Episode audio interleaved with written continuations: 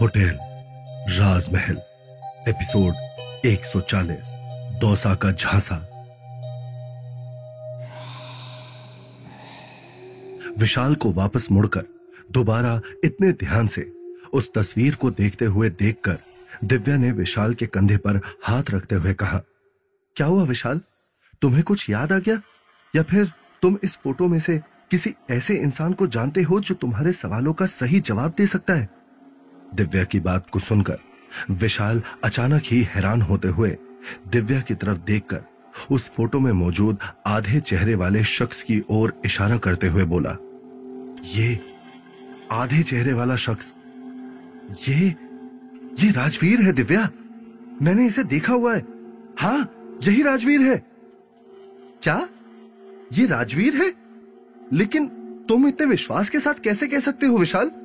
तुमने तो कभी इस शख्स को देखा भी नहीं है? दिव्या ने हैरानी से विशाल की ओर देखते हुए कहा, दिव्या, मैंने इसे उस रोज देखा था, जब मुझे उस होटल राजमहल में आए हुए कुछ ही दिन हुए थे। इस शख्स ने मल्लिका के कमरे में जाकर खुद को गोली मार ली थी। हाँ हाँ हाँ हाँ यही वो इंसान है। पहले तो मेरे दिमाग में थोड़ा बहुत शक था, पर अब वो रहा सहा शक भी जा चुका है। विशाल ने हैरान होते हुए दिव्या से कहा, वहीं दूसरी ओर, रात के 11 बजे, होटल राजमहल में मल्लिका के कमरे का नज़ारा कुछ अलग ही बातें बयां कर रहा होता है। मल्लिका के कमरे का पूरा दृश्य बदला हुआ सा है। अमन एक किनारे खड़ा होकर घबराया हुआ सा, मल्लिका की ओर ही देख रहा होता है। उसके सामने एक ऊँची पीठ वाली शानदार कुर्सी पर बैठी मल्लिका उसे खा जाने वाले नज़रों से ही घूर रही होती है। अमन ने अपने साथ सुबह हुए वाक्य को, मल्लिका को बताते हुए कहा, वो दिन दूर नहीं है जब विशाल को सारा सच मालूम चल जाएगा। अमन की बातें सुनकर मल्लिका भी अपने परेशान सी आवाज़ में बोली, मुझे तो ये समझ में नहीं आ रहा है कि आखिरकार ये सब क्या हो रहा है। पहले उसे वो लोग मिलना जो उसे राजवीर कहकर पुकार रहे थे। फिर उसे होटल की बेसमेंट से, होटल के मालिक के साथ फ़ोटो मिलना। और अब ये हमारी तस्वीर। मल्लिका की बातों का जवाब देते हुए अमन ने कहा, मैं तो बोलूँगा, सारी गलती आपकी है। आपने अपना घर उन दोनों को रहने के लिए दिया ही क्यों? ना आप अपना घर उन दोनों को देती और ना ही हमें कोई भी परेशानियाँ होती।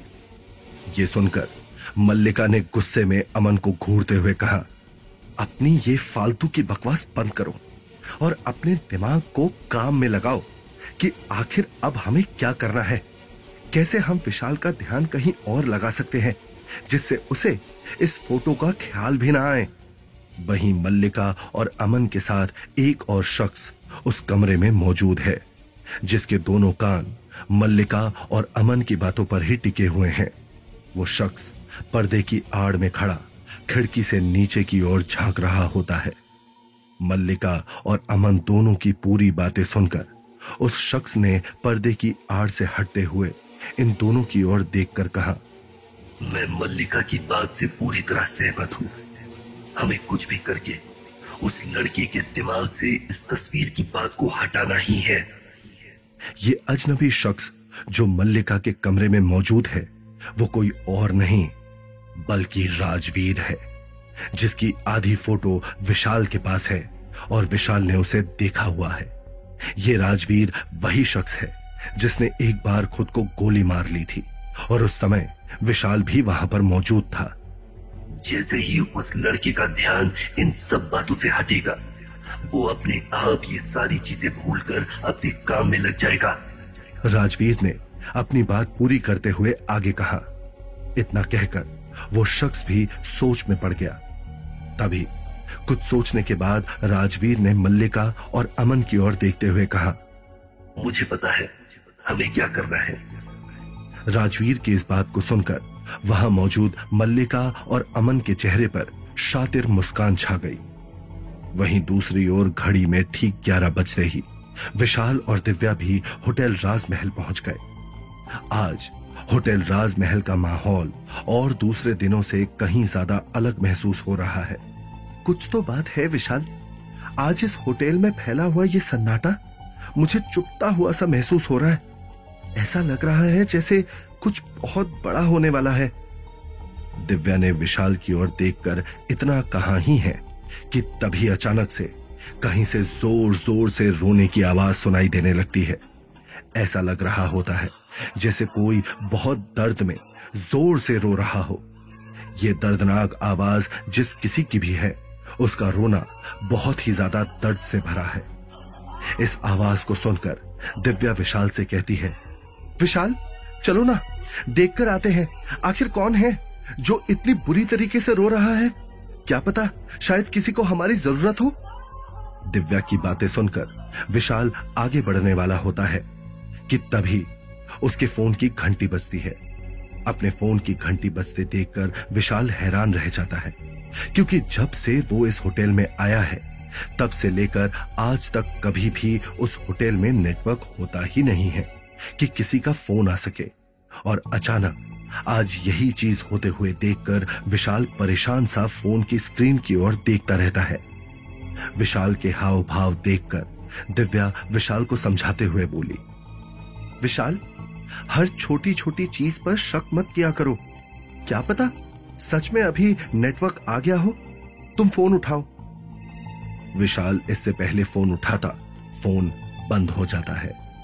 अगले ही पल फिर से विशाल के फ़ोन की घंटी बजती है और फ़ोन के ऊपर स्क्रीन पर विशाल की बहन का नाम आने लगता है। विशाल ने दिव्या की ओर देखते हुए तुरंत फ़ोन उठाया। फ़ोन की दूसरी ओर से अपनी सगी बहन की आवाज़ सुनकर विशाल के दिल को तसल्ली हुई और उसने अपनी बहन से कहा क्या हुआ मोना सब ठीक तो है? तुमने इतनी रात गए फ़ोन किया?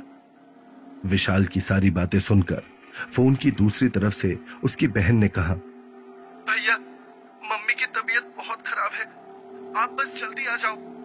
अपनी बहन की बातें सुनकर विशाल के पैरों तले ज़मीन खिसक जाती है।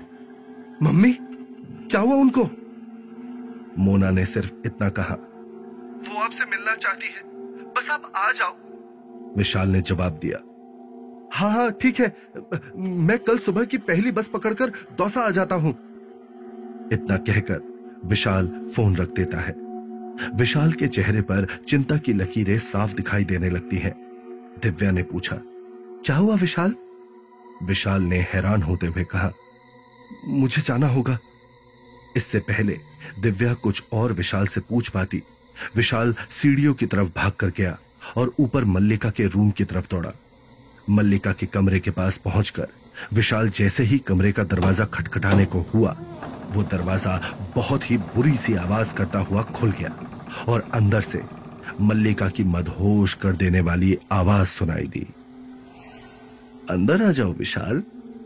तुम्हें मेरे कमरे का दरवाज़ा खटखटाने की कोई ज़रूरत नहीं है। मेरा ये कमरा और मेरा ये दिल तुम्हारे लिए हमेशा ही खुला हुआ है। तुम्हें जब ज़रूरत हो, बस चले आया करो। आज विशाल को, मल्लिका की बातों का कुछ भी एहसास नहीं हो रहा होता है।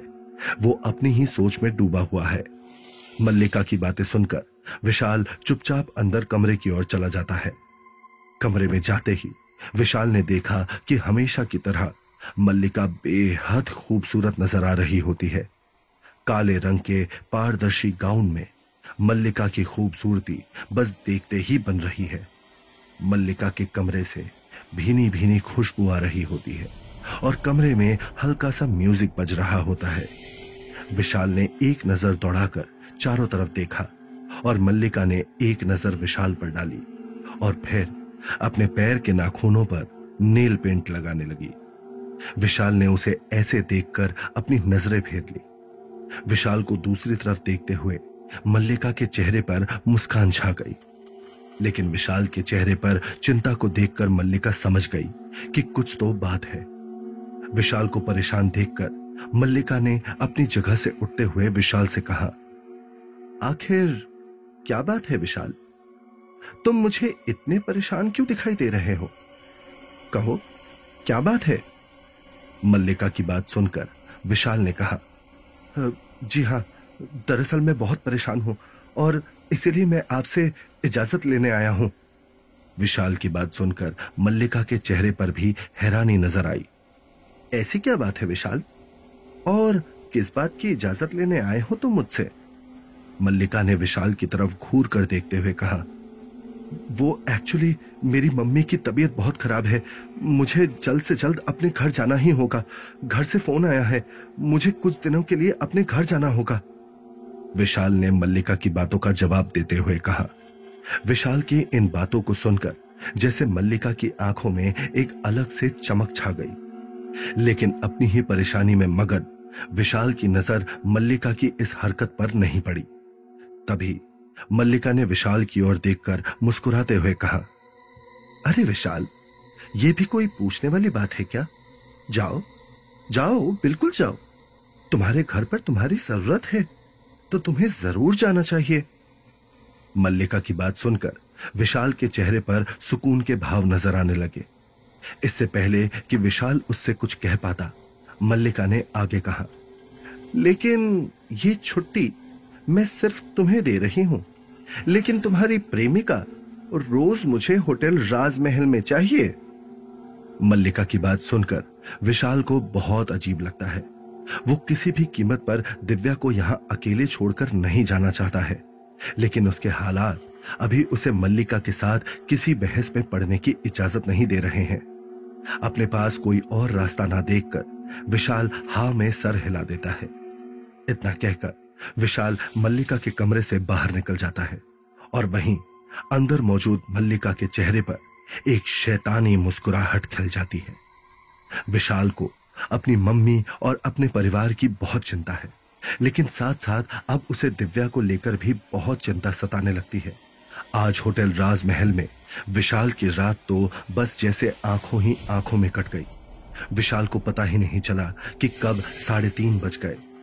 देखते ही देखते पूरे होटल का माहौल बदलने लगा टन की आवाज़ के साथ पूरा होटल राजमहल गूंजने लगा हर रोज की ही तरह, हर तरफ़ आग की बड़ी बड़ी लपटें नज़र आने लगी।